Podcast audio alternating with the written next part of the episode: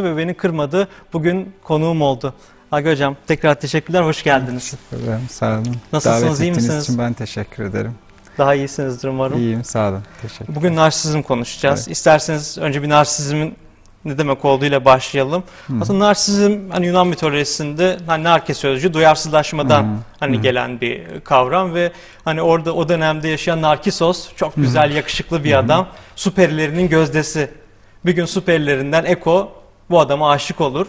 Ama e, kendini beğenmiş olan Narkisos da Eko'yu reddeder. Eko da bu reddedilmeye dayanamayarak yok olur gider. Ve süperileri de intikam için e, tanrılara başvurur. Tanrılar da çok güzel biriyle karşılaşmasını isterler Narkisos'un ve ona ulaşamamasını arzularlar ve gölde bir gün kendi yansımasını görür. Yansımasına aşık olur. Aslında kendi yansımasıdır. Ona dokunur, yansıma kaybolur ve ona ulaşamayınca da bir gün tekrar suya düşer, boğulur ve ölür. İsterseniz narsizm tanımını bir de sizden alalım. Siz neler söylemek istersiniz Agi Hocam? Aslında tam da bu mitolojik öyküye dayanıyor. Yani bunu nasıl anlamalıyız? Belki onu konuşabiliriz. Ee, narsizm sözcüğü e, aslında gerçek anlamda ilk Freud'la e, giriyor. E, ve bu, bu öyküden esinleniyor. Bu anlattığınız öyküden esinleniyor. Belki öz sevi diyebiliriz ya da kendine hayran olma durumu diye Türkçe'ye çevirebiliriz aslında. Ama narsizmin ne olduğunu, narsistik kişilik tarzının ne olduğunu anlayabilmek için aslında insanın nasıl bir varlık olduğunu anlamak lazım. Çünkü narsizm e, bir böyle bir hasta grubunun, bir kişilik bozukluğunun adı değil aslında. Bizim kişilik organizasyonumuzun, yapımızın çekirdeğinde olan şey. Yani hepimizin bir narsistik çekirdeği var. O çekirdek nasıl oluşuyor? Biraz ondan konuşalım istersen. Nedenlerinden başlayalım.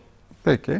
Ee, şimdi e, insan yavrusu doğduğunda e, ciddi bir organik düzensizlik yaşıyor. Bedeni darmadan, parçalanma, e, kopma korkusu yaşıyor. Çünkü hiçbir şekilde burası nasıl bir yer, ben nasıl biriyim hiçbir algısı yok. Ama kendisiyle ilgili yaşamsal düzeyde içsel gelen uyarılar, dıştan gelen uyarılarla ciddi bir dengesizlik yaşayan bir varlık. Korku içindeki bir varlık. Dolayısıyla ona bakım verenle girdiği ilişkide e, bir ilişkiye giriyor. Çünkü diğer canlılardan farklı. Diğer canlılara göre çok zayıf, çok e, çaresiz bir varlık. Ölüp gider yoksa. Öteki mutlak zorunlu olarak bir bakım veren şart. Bu bakım verenle girdiği ilişkide bu düzensizliği anlamaya başlar. Altı ıslak, karnı aç, canın yanıyor, öfkelendin, kızdın. Dikkat edersen ben ne yaşıyorumu öteki bana aktarmış oluyor. Ötekinin gözünde bu içinde yaşadığım kaygıyı gideren bir sesinde bir sıcaklık, şefkat olduğunda ve onunla birlikte zihnimde bir simgesel bir kayıt başlıyor. O kayıtla aslında narsizm sözcüğü burada giriyor işte devreye. Yani ben ve ben olmayan. Bu tabii ki uzun bir süreç. Ben kısaca böyle anlattım ama biraz detaylarına girebiliriz burada. Dikkat edersen ben nasıl bir varlığım, neyim, ne, ne değilim, bu yaşadığım ıstırap nedir, nasıl anlıyorum? Ondan gelenle kaydediyorum. Yani aynalamış oluyor aslında öteki. Evet, tam da Türkçedeki karşılığıyla kavramsal olarak da e, tabii meslektaş olduğumuz için e, çok, çok kolaylaşıyor bu. Aynalama diyor zaten buna. Bu aynalama sürecinden önce tek başına kaldığı, kendisiyle dünyayı ayırt edemediği otistik bir dönem var insan yavrusunun. Orada narsizmden bahsedemeyiz zaten. O otistik dönemden sonra ben ne yaşıyorum, ne oluyor burada, bu düzensizlik nedir, bu kaygı nedir? O bakım verenin şefkatli sesiyle, tanımlayıcı sesiyle anlıyorum. Benim bir bedenim var. Nasıl bir beden? Orada gördüğüm beden. Onun gözünde gördüğüm beden. Onu nasıl e, şu yaşadığım duygunun adı ne? Onun gözünde gördüğüm duygu. Aynalama da buna diyoruz zaten. Tıpkı burada hani bir otistik dönemden bahsettiniz ya. Hani çocuk mağarada dünyaya gelir aslında. İlk olarak bir dokunmayla Hı. ötekiyle ilişki Tabii, kurar. bu da bir dokunmayla uyarı. sıcaklığı aslında öğrenir. Ne Evet. dersiniz? E, t- tabii tabii. Yani ben burada bakışa vurgu yapıyorum ama dokunmak da bu uyaran. Hepsi aslında böyle. Yani körler nasıl algılıyor? Böyle algılıyor işte. Dokunuyorsun falan. Dışarıdan gelen uyaranlarla kendi sırlarıyla dünyanın sınırlarını belirlemek gibi düşünebiliriz. Dolayısıyla ben nasıl biriyim Şimdi dikkat ederseniz burada önemli bir noktaya geldik. Ben nasıl biriyim? Onun gözünde gördüğüm gibi biriyim. Yani ben kimim? Ben oradaki olan şeyim. O kim? Öteki. Ben öteki dikkat ederseniz. İşte Buna- benlik oluşumuyla alakalı özür dilerim. Hı hı. Tam da aslında bu noktada devreye girmeye başlıyor Tabii. durum değil mi? Tabii tabii. E, benlik diyebiliriz. E, Kavramsal düzeyde kullanırsak ego, Türkçe'ye de girmiş artık kullanabiliriz. Ego böyle oluşuyor. Bir egoyu tanımlar mısınız? Çok yanlış kullanılıyor hı. çünkü. Ego imgesel olarak az önce benim ötekinde gördüğüm şeylerle kurulmuş olan yapı. Ben ötekidir. Ego ötekinde kuruluyor dikkat ederseniz. Ama ego tam olarak özne değildir. Ben değilim. Çünkü benim ötekinden gelenlerle kurduğum ego artı bir de o tek başıma çektiğim ıstırap vardı ya parçalanma korkusu, şu bu kaygılar, yaşayacak mıyım, yaşay burası nasıl bir yer, ben nasıl biriyim. Bilinç dışı olarak o kayıtlarla birleştiğinde özne oluyor. Ama ego ötekinde kuruluyor. Bu çok önemli. Neden önemli? Ben nasıl biriyim sorusuna cevap ötekinden geliyor. Ötekini ne kadar e, kıymetli yere koyduk dikkat ederseniz insan kişiliğinin oluşumunda. Çünkü kişiliğin ana yapısı egodan oluşuyor. Burada ötekinin ihtiyaçları ya da ötekinin aynalaması da ötekinin kendi benliğiyle alakalı bir parça unsurlar içeriyor aslında. Kuşkusuz bir yanılsama da içeriyor.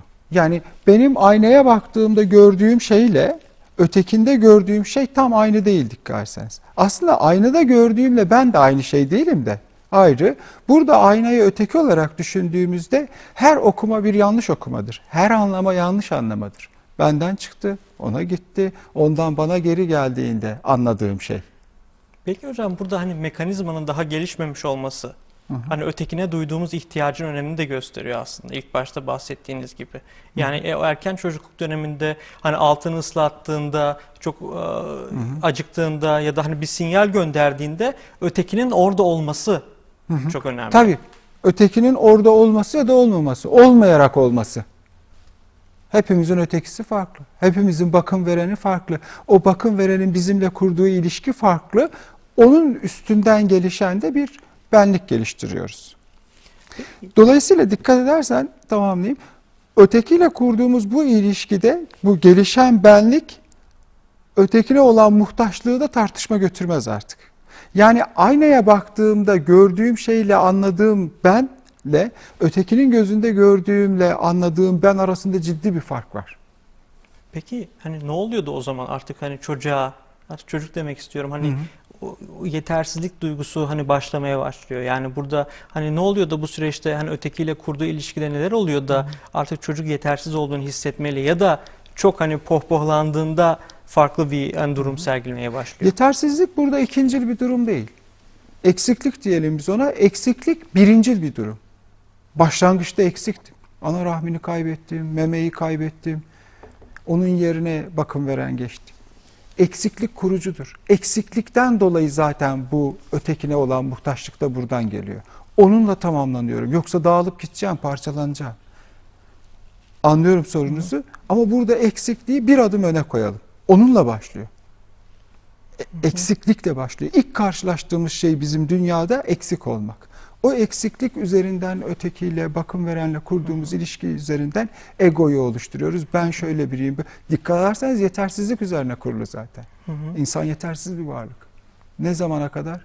Ötekiyle eşit. Tamamlandığı kadar. Hep eksik ama. Ötekiyle mutlak olarak tamamlanmayacağımıza göre. Narsistik çekirdek dediğimizde işte bu. Ötekinden gelenlere göre ben şöyleyim, böyleyim, şuyum, buyum diye kurduğumuz şey. Peki hani bu çekirdek Hı hı. hani ne oluyor da artık yavaş yavaş hani kendi farkına varmaya başlıyor bu çekirdek benliği kişinin.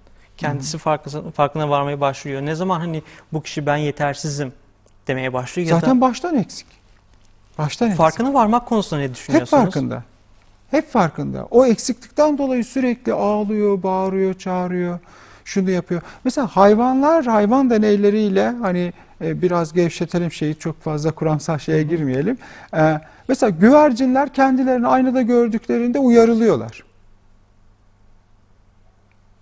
E, ya da aynada kendisini görünce şempanzeler bütün hayvanlara göre daha fazla ilgilenmiş ama insanda farklı. Yaşla değişiyor. Sanıyorum e, sen de ona vurgu yap- yaptın.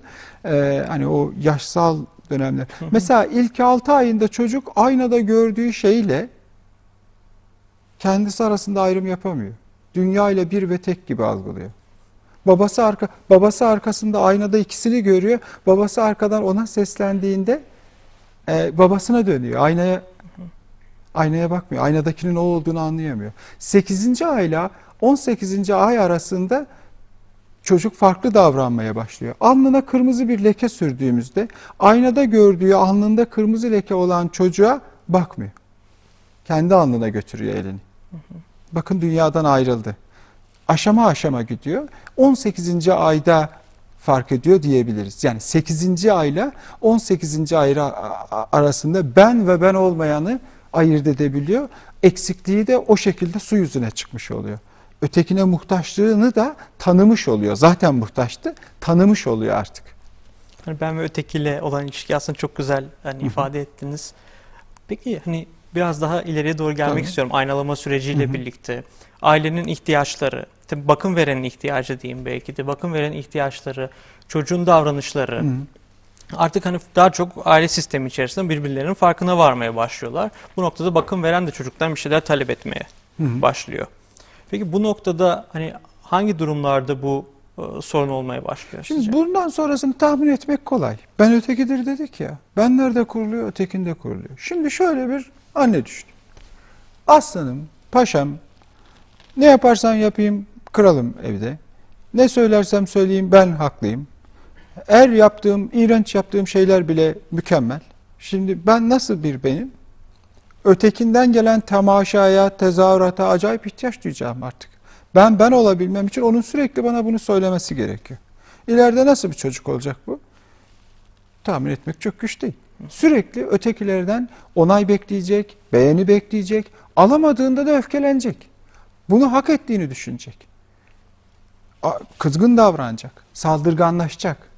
Ötekileri ne için isteyecek? Onu sevsinler diye. Ona ne kadar iyi olduğunu, başlangıçta eksiklik kurucudur demiştik ya. Niye istiyor bunu? O eksikliği kapatmak için ötekinden istiyor bunu.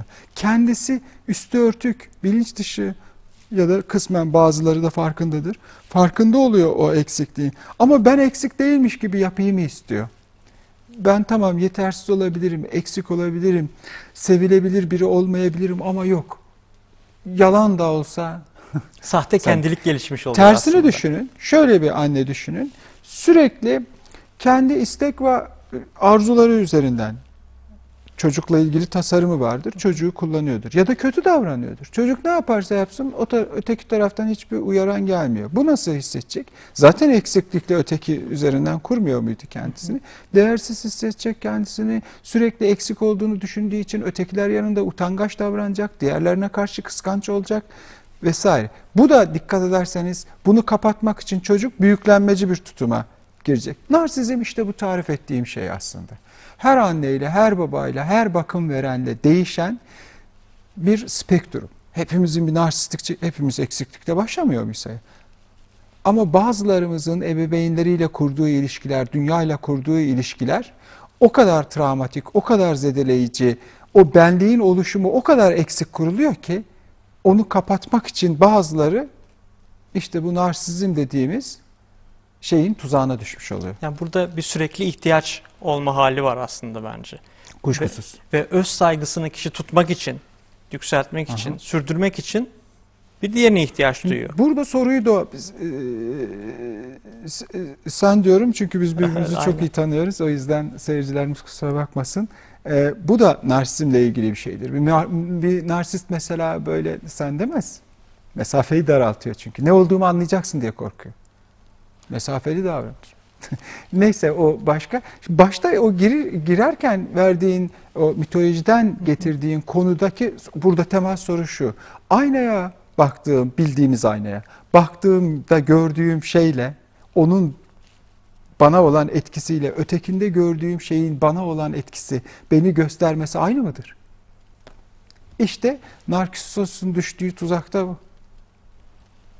Yani o ben kendi içimde var olma mümkün değil dikkat ederseniz. Zaten diyor ya tanrılar yok olmakla cezalandırdı onu. Evet. Suya bakıyor, tutamıyor. Ben yok Kayboluyor. tuttuğum aslında benim dikkat ederseniz ötekinde tuttuğum. Ötekinde sevdiğim kendimim. Çünkü ben ötekindeydim. Dolayısıyla aradaki fark e, ta, tabu. Yani e, öteki üzerinde kendini görememek, o sevgiyi yaşayamamak. Mesela sevilmemiş bir çocuk sevemeyecektir.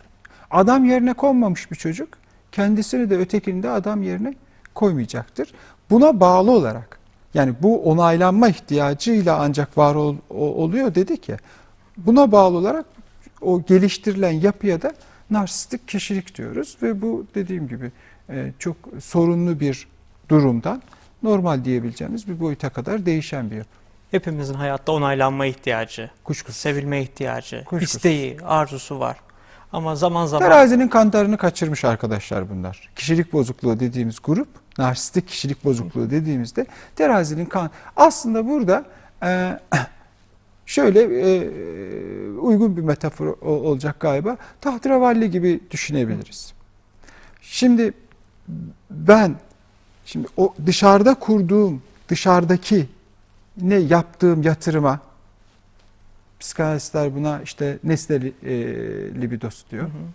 Kendime yaptığım yatırım enerji sabit gibi düşünürsek e, bütün yatırımı ona yaptığımda kendimi sevmeyeceğim. Bütün yatırımı kendime yaptığımda da nesneye karşı hiçbir şeyim kalmayacak. ve yatırımı Ötekini- yaptığımız nesne ortadan kaybolduğunda enerji boşta Ölüm kalacak. gibi. Mesela ergenlerde çok sık görürüz.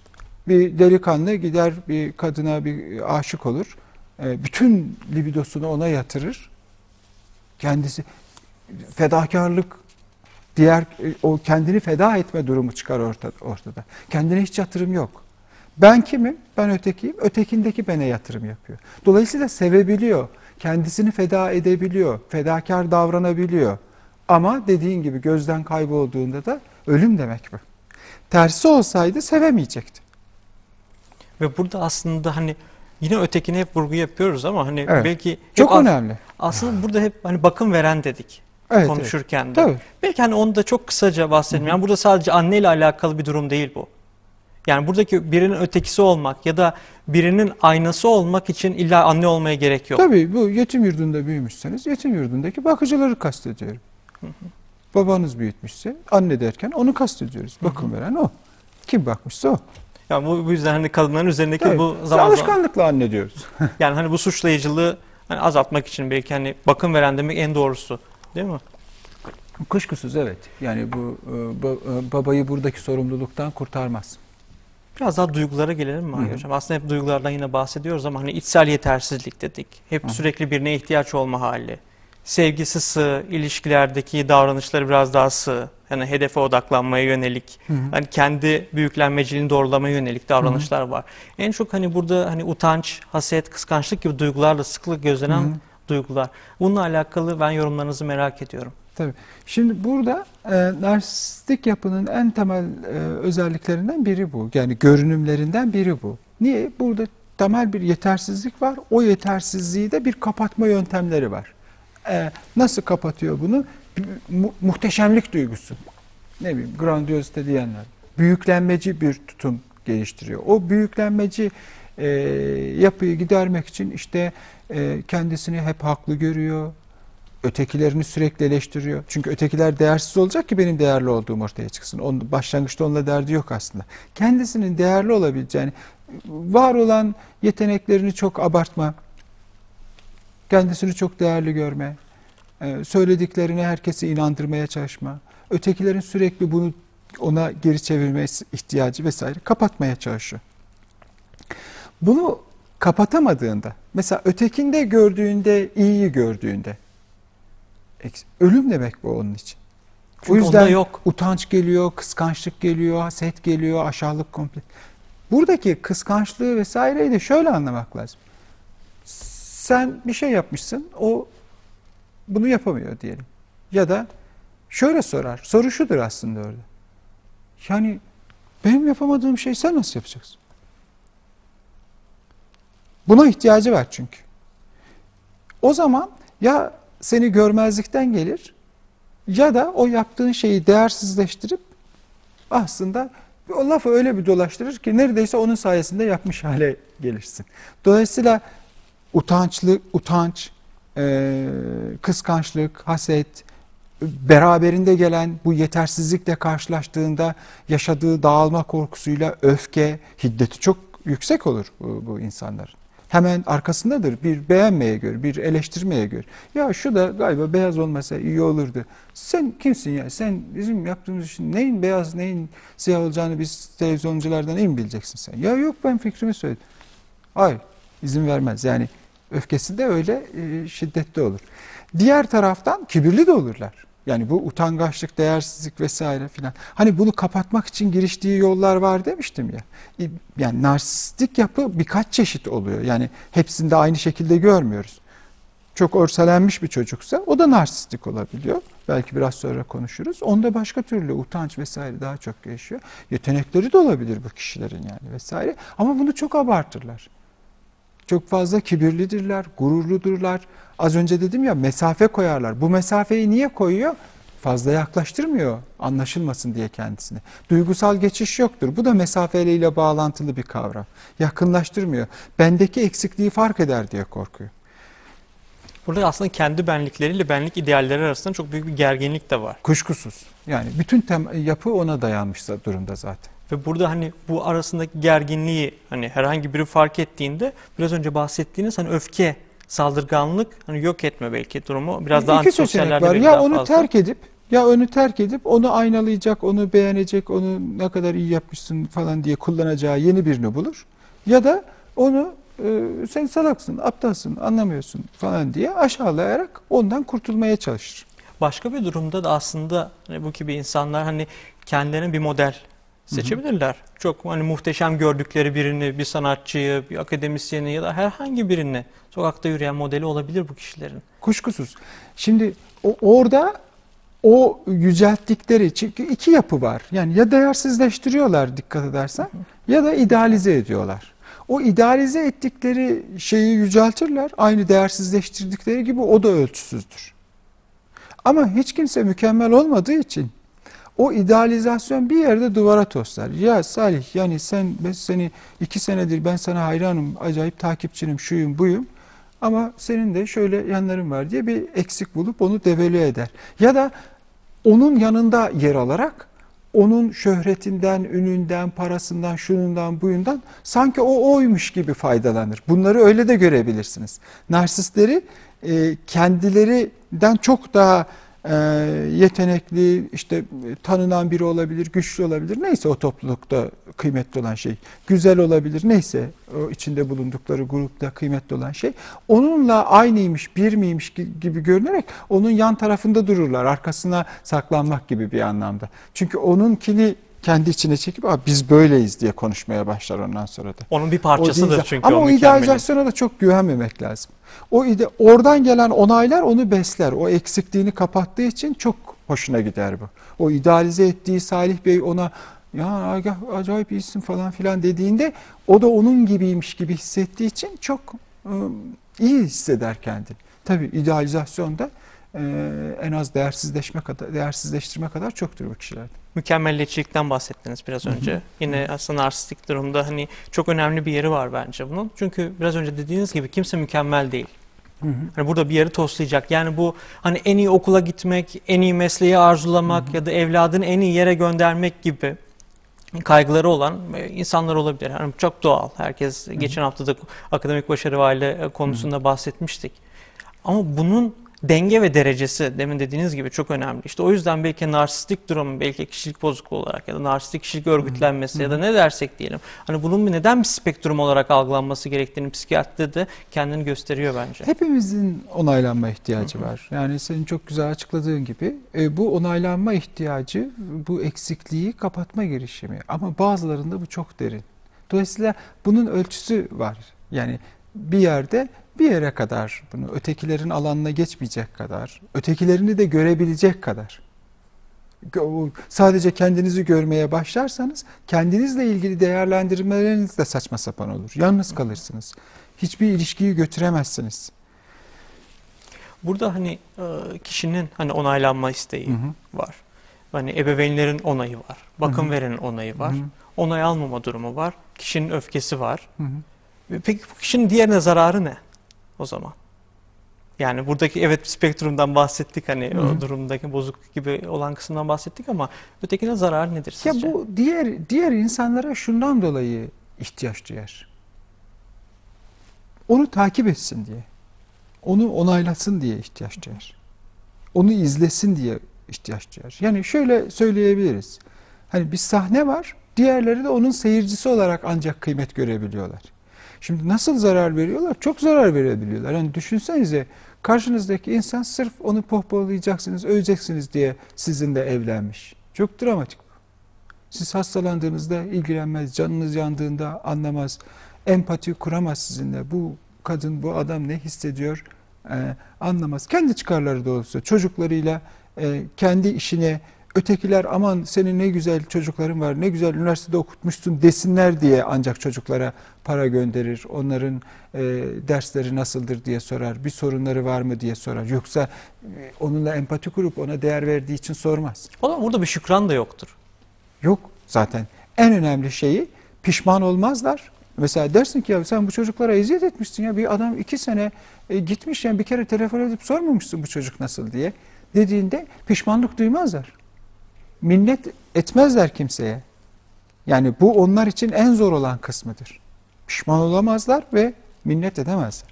Burada bunlara çok benzeyen bir kişilik grubu daha var. Antisosyaller. Aslında bunlar birbirleriyle ne kadar ayrı o da tartışmalı ama onlardaki fark ise onlar zarar da verirler. Direkt zarar vermekten de haz alırlar ve bundan vicdan azabı duymazlar. Peki narsisizmde e, bu vicdan azabı durumu yok. Hani ondan farklı olarak. ayrıcı Narsizm de olarak. var kısmen. Yani narsizm kısmen özdeşleşebiliyor. Antisosyal özdeşleşemiyor. Az önce senin verdiğin örnek vardı ya, idealize ettiği, büyük gördüğü, güçlü gördüğü insanlarla özdeşleşebiliyor. Antisosyal özdeşleşemiyor. Peki ilk kısımda biraz bahsettik hani biraz dinamiğini anlamakla alakalı Hı. ben ve öteki ilişkisin, ilişkisinden. Ne olur da bir kişi, bir insan, insan olduğunda narsistik bir insan olarak olur. Bunu hani bir tanımlama olarak, bir kategorizasyon olarak hani iletmiyorum ama Çok kolaydır narsistik çocuk yetiştirmek.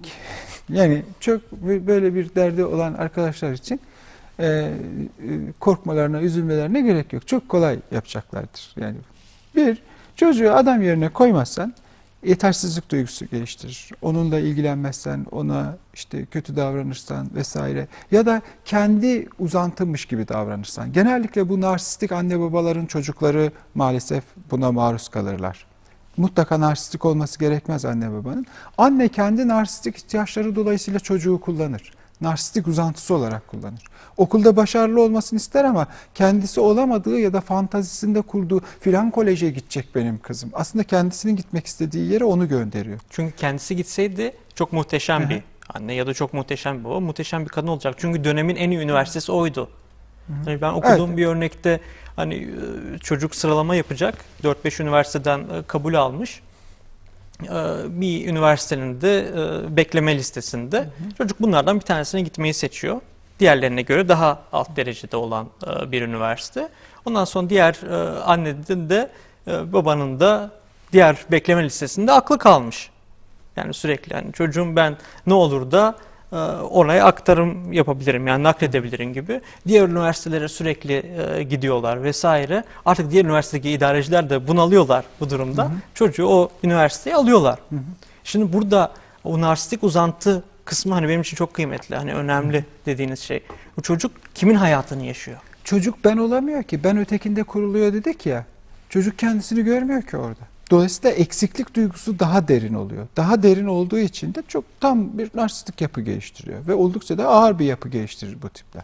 Bir böyle bir grup var. Yani ebeveyn e, kendi duygusunu çocuk ço- ya çocuğa ne zararı var bunun işte iyi üniversiteye gidecek şunu çocuk önünde sonunda şunu anlar ya annem babam kendi arzusunu tatmin etmek için beni böyle kullanmış anlar yani ben ötekilerin arzusunu tatmin etmek için var olan bir filan karışık yerlere gidiyor dikkat edersen. Diğer türlü şımartılan çocuk. O da aynı sonuç üretir. Yani sürekli ona e, başta da konuştuğumuz gibi prens olduğunu hissettirmek, hiç hata yapmadığını düşünmek. Bu diğer insanlardan da, karısından, kocasından, öğretmeninden, arkadaşlarından da bunu bekleyecektir. Her, her şeyi hak ettiğini düşünecektir. Ders çalışmayacaktır ama aynı zamanda on alan çocuğun gördüğü hürmeti de görmek isteyecektir. Ve hem kendisine hem çevresindekilere oldukça e, öfke gösterecektir. Narsistik bir yapı geliştirecektir. Günümüzde e, bunu görmek, gözlemlemek de çok kolay aslında. Yani bu tür çocuklar çoğalmaya başladı çünkü. Burada aslında hani şunu merak ediyorum ben. Ya da merak etmiyorum. Belki yorum yapacağım. Sizin de ne düşündüğünüzü hani merak ediyorum. Kendilik e, gelişmeye başlamış çocuğun yaptıkları iş için çocuğu koşuldu seven. Hı hı. Sen bunu yaparsan ben seni seveceğim ya da hani uzantısı olarak farkında olarak görmüyor elbette çocuğu uzantısı olduğunu. O mesajı vermiş oluyor ama. Ve burada hani koşullu bir sevgi var aslında. Kuşkusuz evet. Ve bu koşullu sevgiyle büyüyen çocuk aslında hani sevmeyi bilmiyor. Bilmiyor evet.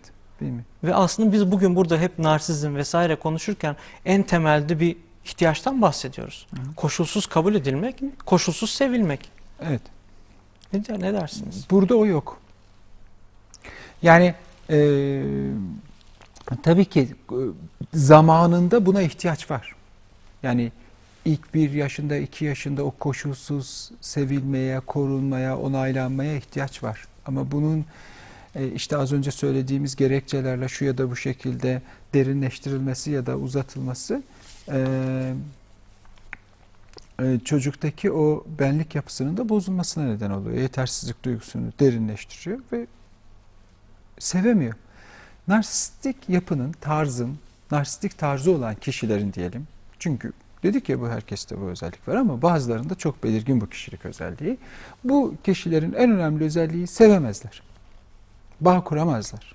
Onların tek bağı kendileriyledir. Ötekilerini de o kendileriyle kurdukları bağda araç olarak kullanırlar. Aslında en özeti Burada aslında hani bu kişiler zaman zaman bu içsel yetersizliklerin farkında. hı hı. Ve bu farkındalık hani ortaya eğer bir sorun çıkacaksa, sorun çıkaracaklarsa fiziksel sağlığıyla alakalı hani sorunlar gösterebiliyorlar. Yani örneğin hipokondriyak yakınmalar Hı hı. dediğimiz durum. Bunu biraz e, bahseder misiniz bundan? Şimdi bunu büyüklenmeci tutumlarla ya da karşısındaki onu eleştiren ya da onu arzuladığı nesneden uzak tutan neyse o patron, arkadaş, sevgili kimse onu değersizleştirerek çözemezse yani bu eksiği kapatamazsa o zaman çok örselendiğinde artık geri çekilir ve e, dediğin gibi depresif e, durumlar, bedensel uğraşlar çok artar ve o hipokondriyak belirtiler de çok fazla görülür bu kişilerde. Aslında güçlü bir ölüm korkusu da Tabii, burada tabii, olabilir mi? tabii. Yani varoluşsal bir şey zaten. Sürekli var olmaya çalışıyor. Ama benim istediğim gibi beni gör diyor. Sürekli buna ihtiyaç duyan birinden bahsediyoruz. Ve buna bir kesinti, bir ara bile veremiyor. Ve ölüm korkusu tabii ki. Yani felsefik şeyiyle düşünürsek e, temeline götürdüğümüzde tamamen bu çıkar evet. Günümüzde bu durum Benim kuruluşu ile ilişkilendirdik ya pardon kestim. Benim ben ben şuyum. Ben, beni oluşturmuş oluyoruz ya. Dikkat ederseniz o ben benim ne olduğuna halel geldiğinde ölüm tabii ki ölüm korkusu. eskiden de böyle miydi bu? Eskiden de yani şu anda günümüzde bu durumdan çok daha fazla bahsediliyor. Bu, bunun üzerine evet uzmanlar arttı vesaire insanlar, yazarlar e, Hı. bunun üzerine felsefe yapanlar arttı. Bununla daha çok konuşulan bir konu oldu. Hı hı. Arttı mı bu durum? Ee, şimdi bu anlattığımız yapı eskiden de böyleydi. Ama e, eskiden bu tür bu yapıların çok muydu dersek, şu, şu anda mı çok, geçmişte mi çok dersek şu anda çok. Çünkü aile yapısı değişti, ilişkiler değişti, ekonomik yapı değişti, insanların çocuklarıyla ilişki kura, kurma biçimleri değişti. Şimdi ne demiştik? Tekrar ediyorum, çok önemli bir şey o çünkü. Ben ötekidir. Ben ötekinde kuruluyor dedik ya. Öteki bize gösteriyor dedik ya. Şimdi 21. yüzyıl insanı e, çok egosantrik oldu. Ben merkezci oldu. Ben merkezci olunca diğerlerine karşı duyarlılığını, diğer öte tarafta acı çeken insanlara, e, canı yanan insanlara ya da ötekilerine sevgi bağı azaldı. Herkes şunu diyor. Beni izle. Beni takip et. Takip edeni takip ederiz diyor Twitter'da. Mantık bu. Ne diyor? Ben takip edileyim. Bakın orada narsistik bir şey var. Ben takip edilen biriyim. Çok takip edilen biriyim. Acayip. Filan ona getiriyor. Şimdi 21. yüzyıl öyle bir noktaya getirdi ki değer sistemleri alt üst oldu. Yani din vesaire hiçbir şey kalmadı. Ee, akrabalık bağları, ilişkiler. Öteki çok önemli. Bakın öteki bizim aldığımız arabanın bize gösterdiği benden farklı bir şey o. Orada Narkisos gibi kendi gölgenize sarılmaya çalışıp boğulursunuz. 21. yüzyılda bireyi tamamen ben merkezci hale getiren sistem bunu pohpohladı, bunu teşvik etti ama bu bindiğimiz dalı kesmek. Yani bu ahlaki falan bir şeyden bahsetmiyorum ben. Ürettiği sonuçtan bahsediyorum. Yani böyle yaparsak daha iyi olur. Biz fedakar olursak, diğer insanlarla arkadaş olursak, dostluk iyi bir şeydir falan gibi şeyler söylemiyorum ben. Diyorum ki ötekinden uzaklaşmak, diğeriyle empati kuramamak, diğeriyle ilişki kuramamak beni yok ediyor. Benlik yapısı yok olmuş oluyor. Şimdi böyle olunca e, insanlar da çocuklarını da böyle yetiştirmeye başladılar. Az önce bahsettiğim tipteki anne ve babaların sayısı çok arttı. Dolayısıyla narsistik tarzı olan, narsistik kişiliği olan insanların sayısı da e, çok fazla arttı. Yani hepimiz izleyici arıyoruz.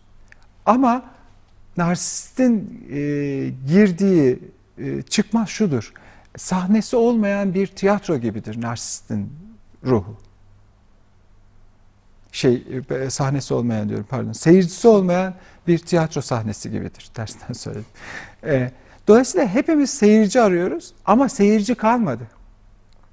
E, seyirci de olmuyoruz. Seyirci olamıyor zaten. zaten. Narsistin en önemli özelliği seyirci olamaz. Ötekini takip edemez, ötekine kıymet veremez. Dolayısıyla kendisine seyirci arıyor. Ancak öyle var olabiliyor. Yoksa depresyona girer. Yoksa hastanelere yatar. Az önce söylediğin gibi bedensel hastalıklar yaşar. Seyirciye ihtiyacı var. Ama hepimiz narsistik olursak kim takip edecek bizi? Hiç kimse.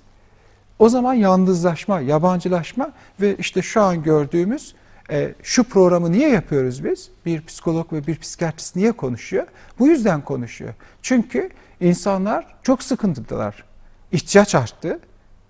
Mesela 30 yıl önce bir televizyona gelip ya biz böyle bir program yapacağız dersek ilgilenmezdi kimse.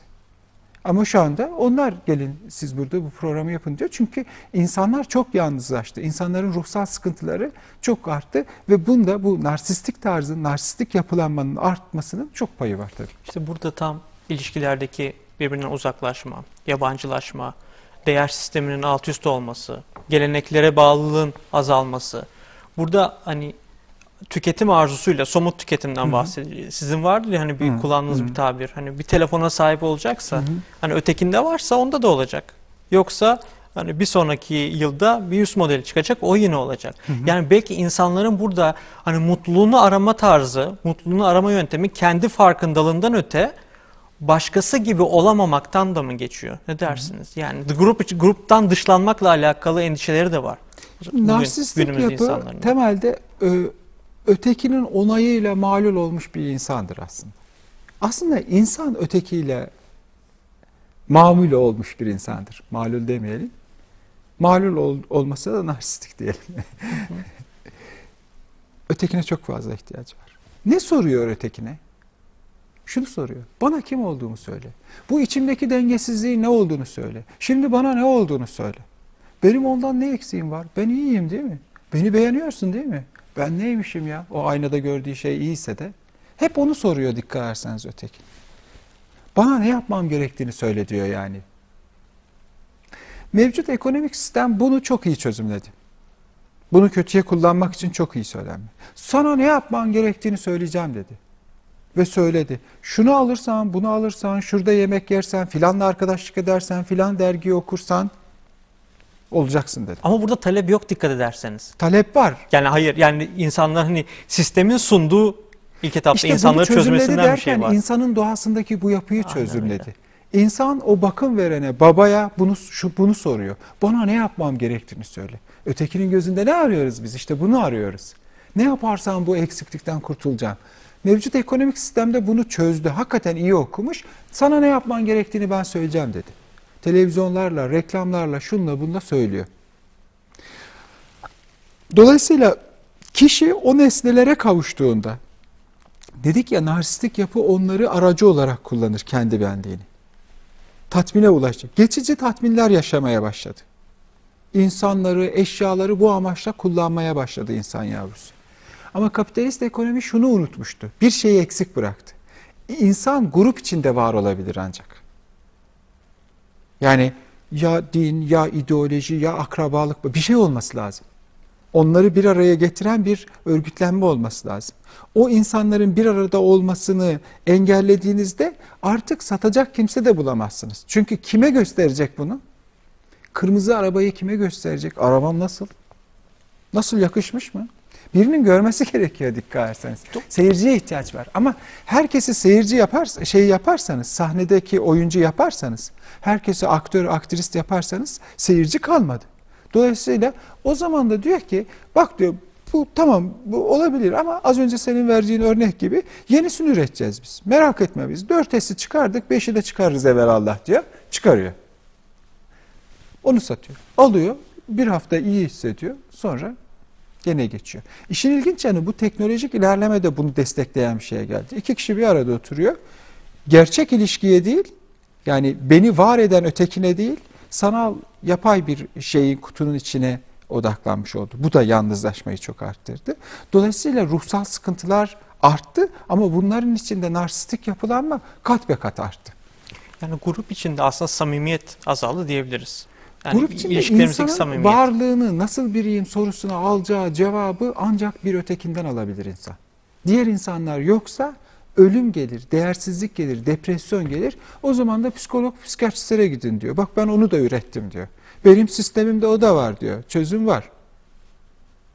Yani sistem böyle kurgulamış kendisini şu anda.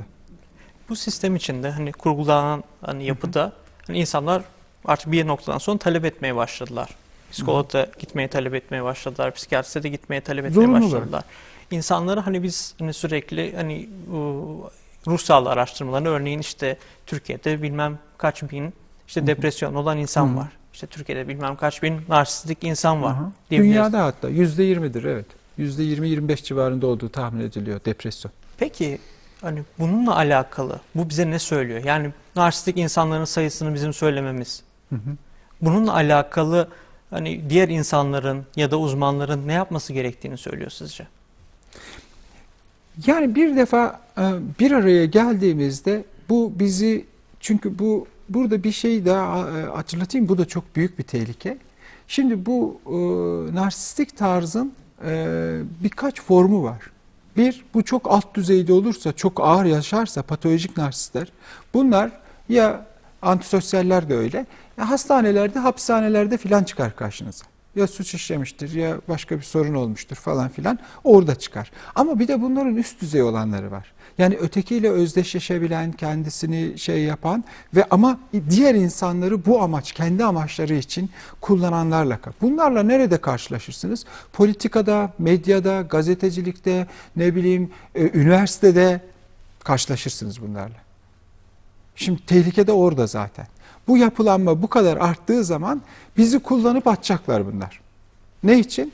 Kendilerinin o eksikliği, zedelenmiş benlik duygusunu tamir etmek için, onu kapatmak için, o büyüklenmeci kendiliklerini ortaya koymak için. Seyirci ihtiyacı var. Seyirci ihtiyacı var ve bu amaçlarına ulaşmak için de diğerlerine ihtiyacı var. Buna müsaade etmemek gerekiyor. Hani ne yapılabilir dedin ya. Buna müsaade etmemek şu, şu anlamda söylüyorum. Hani çok soyutladığımın farkındayım. Ee, bunlara alet olmamak gerekiyor.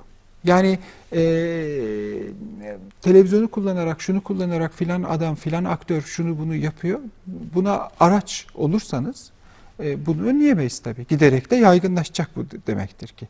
Yani artık e, seyircisiz tiyatrolara alışacağız demektir. Ama hepimiz kendi tiyatromuzda ölümü bekleyeceğiz.